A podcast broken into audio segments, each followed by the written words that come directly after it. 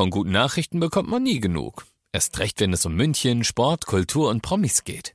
Lesen Sie selbst gute Nachrichten. Heute in der Abendzeitung und auf abendzeitung.de. Abendzeitung. Die ist gut. Eine neue Folge Alles gesehen. Diesmal mit Till Schweiger und seinem neuen Film Manta Manta, zweiter Teil. Wir sprechen über Dungeons and Dragons, der mich sehr überrascht hat. Außerdem haben wir die Serie Intimate und Boston Strangler auf Disney Plus. Und meine liebe Freundin und Produzentin Nadine ist auch wieder da. Hallo. Hi, Emu. Los geht's. Yes. Alles gesehen. Emus heiße Tipps für Filme und Serien.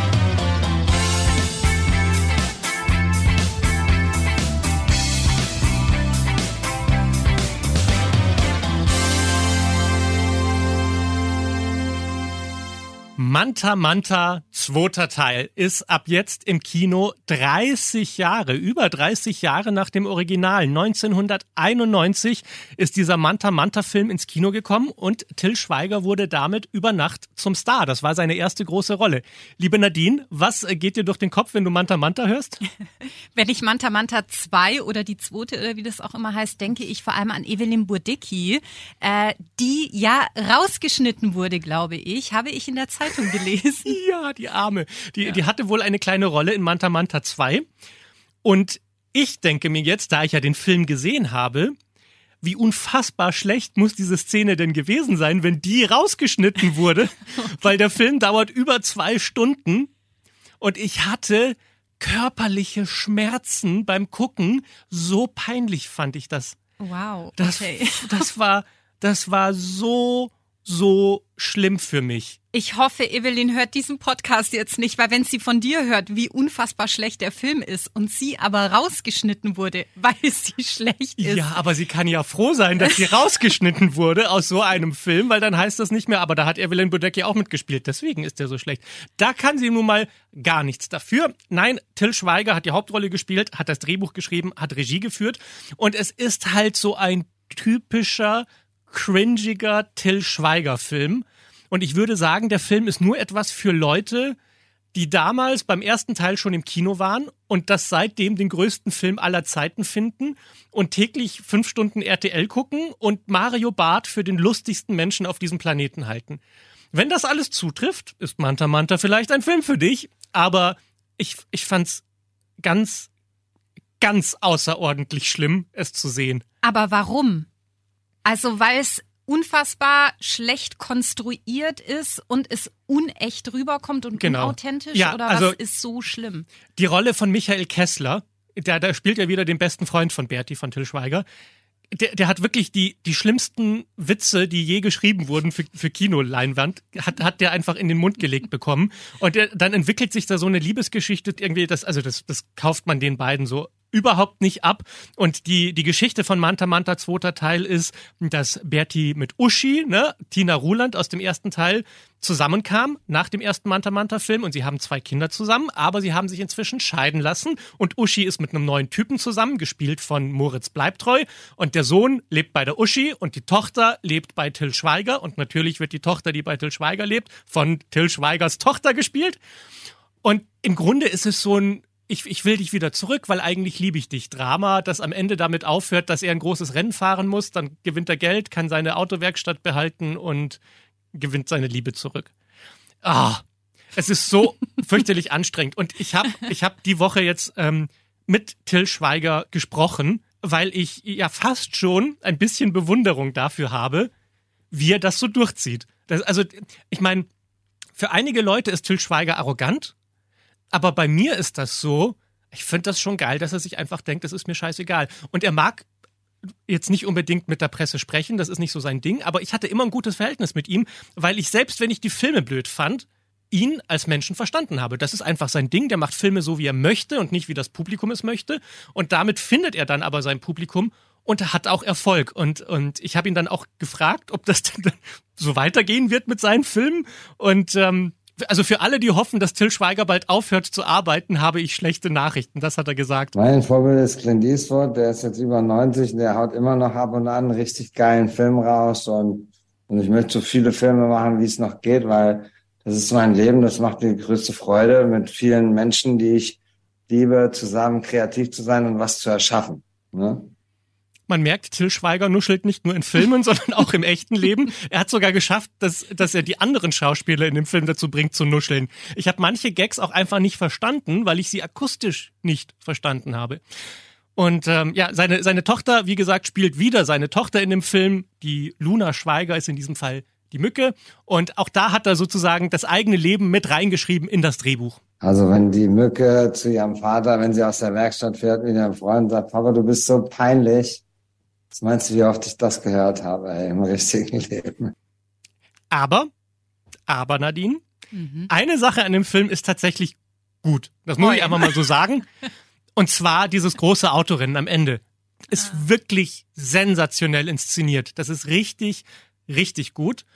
Aber dafür kann Till Schweiger halt nix. Hm, also wenn man schlau ist, und ich bin ja schlau, dann holt man sich einen richtigen Fachmann, der darauf spezialisiert ist und den habe ich halt. Der hat angefangen bei Cobra 11, der hat eigentlich die ganzen Stunts gemacht und äh, ja, Cobra 11 fand ich jetzt von den Drehbüchern nie so prickelnd, aber die Stunts waren immer Weltklasse. Ne? Also, das ganze Interview mit Till Schweiger und Tina Ruland, das ich geführt habe, gibt's in diesem Podcast alles gesehen. Das ist die Folge vor dieser, die kam praktisch gestern schon raus. Also da kann man sich alles nochmal in Ruhe anhören wenn man denn versteht, was er zu sagen hat. Ein bisschen nuschelig alles. Ich mag ihn trotzdem. Und ja. ich mag auch seine absoluten Blockbuster, muss ich jetzt auch mal sagen. Kein Ohrhasen war ein wirklich lustiger Film. Ja, ne, das muss man total sagen. Und ich hatte Honig im Kopf hat mir auch gefallen. Zwei Ohrküken fand ich auch wunderbar. Ja. Gerade wenn du ein Beziehungsmensch bist, es ist einfach großartig, was ja, ja. da alles, diese Pfandnummer. Er hat, er hat wirklich ein paar gute Sachen gemacht, aber er hat halt ein paar Sachen gemacht, mit denen ich gar nichts anfangen kann. In diesem Fall ist das Manta Manta zweiter Teil. Wer ihn gucken will, weil er wirklich damals den Charme von Manta Manta geliebt hat, der soll bitte jetzt ins Kino gehen und alle anderen seien an dieser Stelle von mir gewarnt. Und ganz anders als eine Warnung ist der nächste Film, über den wir jetzt sprechen werden. Und zwar Dungeons and Dragons. Nadine, ich weiß noch ganz genau, wie ich damals den ersten Teil von Fluch der Karibik gesehen habe. Und wie ich mir dachte, oh mein Gott, das ist so viel lustiger und so viel besser, als ich dachte. Es ist ein klassisches Piratenabenteuer, aber halt unterhaltsam. Und, und Johnny Depp als Captain Jack Sparrow ist so unfassbar gut. Und warum erzähle ich dir das jetzt? Weil ich genau dieses gleiche geile Kribbeln jetzt wieder hatte, als ich den Film Dungeons and Dragons geguckt habe. Das ist Fluch der Karibik des neuen Jahrzehnts. So richtig geil. Äh, diesmal halt anstatt mit Piraten in so einer Fantasy-Welt mit Zauberern und Hexen und Drachen. Was will uns dieses Mal töten? So ziemlich alles. Dungeons and Dragons hast du nie gespielt, oder? Ja, das ist so ein, so ein Brettspiel. Ich habe auch, es ist so ein klassischer Nerdwitz, Dungeons and Dragons Spiele. Aber es ist natürlich ein unglaublich erfolgreiches Spiel, wo verschiedene, also man spielt das in der Gruppe und jeder in der Gruppe hat äh, spielt eine andere Figur mit anderen Fähigkeiten und die muss man zusammenführen, um dann dieses Abenteuer meistern zu können. Und es klingt so sehr nach Geldmacherei, das Spiel als Film zu machen kann ja eigentlich nur der Masterplan von irgendeinem so Hollywood-Boss gewesen sein, der gesagt hat, haha, mit dem können wir jetzt ganz viel Geld verdienen. Und mit dem Gefühl bin ich auch in den Film rein. So, ach ja, das wird jetzt genau, genau das. Geldmacherei. Und es ist das exakte Gegenteil, weil die halt total verstehen, dass es darum geht, sich selbst nicht zu ernst zu nehmen und richtig Spaß zu haben in dem Film. Und ich sage dir, die Action ist trotzdem sagenhaft gut. Wir sind Diebe, aber wir halfen der falschen Person, die falsche Sache zu stehlen und haben so das größte Übel entfesselt, das die Welt je gesehen hat. So, und jetzt müssen sie gegen Drachen kämpfen und eine Hexe besiegen und äh, in eine Schatzkammer einbrechen. Und das Ganze ist zum Schreien komisch. Vor allem liegt das daran, dass der Bösewicht in diesem Film gespielt wird von, was würdest du sagen? Mm, ben Kingsley. Was, was ist in deinem Unterbewusstsein los, wenn du als erstes Ben Kingsley sagst? Christoph Waltz. Nein. Ich weiß es nicht. Es ist Hugh Grant. Oh, okay. Oh, was hast du gegen Hugh Grant?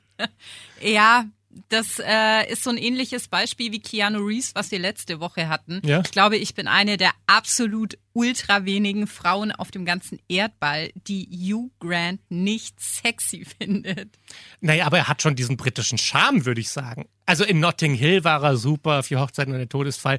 Das, was ich an ihm wirklich gut finde, ist, dass er jetzt sagt, okay, also offensichtlich bin ich zu alt, um noch in romantischen Komödien mitzuspielen, aber dann gebe ich halt jetzt den ulkigsten Bösewicht aller Zeiten und das, was Captain Jack Sparrow als Held ist, gespielt von Johnny Depp in Fluch der Karibik, ist halt in dem Fall Hugh Grant als Bösewicht in Dungeons and Dragons. Ich, ich, ich lag am Boden und ich fand einfach die Dialoge so on point, dass ich mich über den Boden gerollt habe vor Lachen. Was genau ist deine Aufgabe? Ich bin ein Planer. Ich schmiede Pläne. Du hast den Plan schon geschmiedet. Und falls dieser Plan fehlschlägt, schmiede ich einen neuen Plan. Also schmiedest du Pläne, die fehlschlagen. Nein. Außerdem zupft er die Laute. Nicht relevant. Ja, zupfst du auch die Laute? Nein. Also, es ist ein Film für Fans von Dungeons and Dragons sowieso, aber halt auch für alle, die nichts mit diesem Spiel am Hut haben, weil ein guter Film ist ein guter Film. Das ist ein Fantasy-Abenteuer mit Drachen und vor allem mit Lachen. Dungeons and Dragons ist jetzt im Kino. Und jetzt habe ich noch eine Serie dabei. Hast du schon was gehört von Intimate? Nein. Das ist eine neue Serie auf Join. Die läuft dann auch im Fernsehen auf Pro7. Aber mein Gott, was für eine Überraschung ist das denn? Es ist so eine Impro-Comedy mit ein paar süßen, schrägen, jungen Typen. Und das Geile an dieser Serie ist, dass die so peinliche Sachen machen, über die man sich so sehr fremdschämen muss, dass man einfach nur staunen kann. Das ist so eine What the fuck Serie. Das machst du gerade nicht wirklich.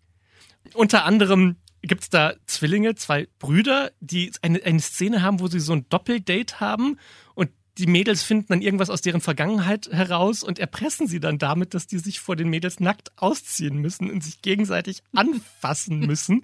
Und dann machen die das halt auch vor der Kamera. Und was mir an dieser Serie so sehr gefallen hat, war die Befreiung, die einhergeht mit Schamlosigkeit. Kennst du diesen Spruch? Ist der Ruf erst ruiniert, lebt Ja, es sich ganz ja. ungeniert? Ich glaube, diese Serie trifft so sehr den Zeitgeist, weil das einfach auch eine Generation von jungen Leuten ist, die alles richtig machen wollen. Ne, das sind die Fridays for Future Menschen. Das sind, das sind die, die, das ist die Generation, die merkt, okay, es läuft ganz schön viel schlecht auf diesem Planeten und vielleicht sollten wir mal anfangen, dass es besser läuft. Aber damit geht natürlich auch ein gewisser Druck einher, immer alles richtig zu machen. Und was die Jungs in dieser Serie sagen, ProSieben hat denen einfach Geld gegeben, hat gesagt, macht das schamloseste, peinlichste, was euch einfallen kann. Und dann haben die das gemacht. Und diese Serie, es ist echt ein Wunder. Und die haben auch ein paar richtige Stars dann dazu bekommen, Gastauftritte zu spielen, damit es noch peinlicher wird. Unter anderem fährt der eine Heike Makatsch über den Haufen. Intimate ist eine Serie, das ist ein absoluter Geheimtipp, ist jetzt auf Join zu sehen und äh, eben auch auf ProSieben in Folgen. Aber eigentlich muss man die am, am Stück in, auf Join bingen und sich fremdschämen.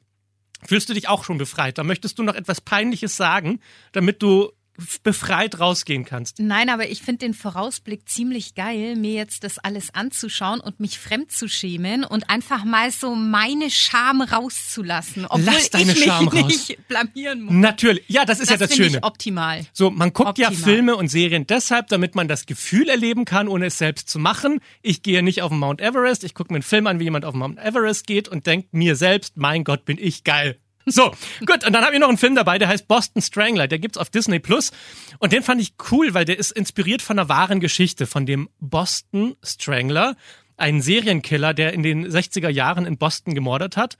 Und die Hauptrolle in dem Film spielt Kira Knightley. Das ist eine Reporterin bei einer Zeitung, die damals den Fall aufgedeckt hat und das auch noch vor der Polizei, weil sie halt ihren Job richtig gemacht hat und alle anderen nicht. Und deshalb geht es in diesem Film vor allem um Sexismus, weil es einfach, es, es ist so fies zu sehen, wie diese Reporterin zum Chef geht und sagt, ich arbeite hier an einem Mordfall und er sagt, ach nee, schreib doch lieber was über Mode. Und sie so, ist das dein Ernst? Ja, mach Mode. Und dann macht sie halt Mode und arbeitet in ihrer Freizeit an dem Fall und ist immer noch besser als die, Als die Polizei, Polizei. die an dem Fall arbeitet. Und Kira Knightley spielt das einfach toll. Die Frau weiß, wie man diese taffen Figuren spielt. Das ist kein, kein besonderer Film in dem Sinne, dass ich sage, ach, so eine Geschichte habe ich nicht gesehen. Aber es ist ein, eine gute Krimi-Geschichte, ein True Crime. Es spielt so ein bisschen in dieser True Crime-Welt. düster inszeniert, aber nicht so, dass man sagt, als Frau kann ich den nicht gucken und dann nicht mehr über die Straße gehen. Also Boston Strangler ist ein Tipp, äh, läuft momentan auf Disney Plus. So, Das finde ich richtig gut. Dann- Mit der letzten hast du mich jetzt richtig bekommen. tatsächlich. Ja. Hast du so eine dunkle Da- Seite? Ja, tatsächlich. Ich, also ich schaue ja alles weg, was True Crime oder ich gucke mir auch die komischen Sachen auf Netflix an, wo man sich so denkt beim Rüberseppen, was ist das für ein Cover? Schon alleine das Cover schaut schlecht aus. Ich gucke mir alles an. Ich kann ja immer noch aufhören. Und da hast du mich auf jeden Fall. Und, und gruselt's dich dann nicht? Nein, ich glaube, ich bin da mittlerweile, ich habe so viel gesehen. Ich habe, es gibt, glaube ich, nichts, was ich nicht gesehen habe. Deswegen, ich Okay. lese auch gerne Krimis, aber bin trotzdem ein guter Mensch, muss ich jetzt mal kurz nicht, dass es hier jetzt Na- komisch natürlich, natürlich. rüberkommt. Nächste Woche sprechen wir übrigens über einen Film, einen Horrorfilm. Da bin ich rausgegangen aus dem Kino, weil ich so Angst hatte. Also ich werde sozusagen eine Kritik über den halben Film machen, aber das gibt's dann äh, nächste Woche in der Sendung. Fassen wir zusammen. Wir haben gesprochen über Manta Manta, meh, nicht so gut. Wir haben gesprochen über Dungeons and Dragons, der war umso besser. Heißer Tipp, die Serie Intimate of Join ist großartig und Boston Strangler auf Disney Plus für alle Fans von True Crime. Liebe Nadine, vielen Dank und wir sehen uns nächste Woche wieder. Bis nächste Woche. Alles gesehen. Emus heiße Tipps für Filme und Serien. Jeden Freitag neu. Dieser Podcast ist eine Produktion von 955 Charivari, Münchens Hitradio.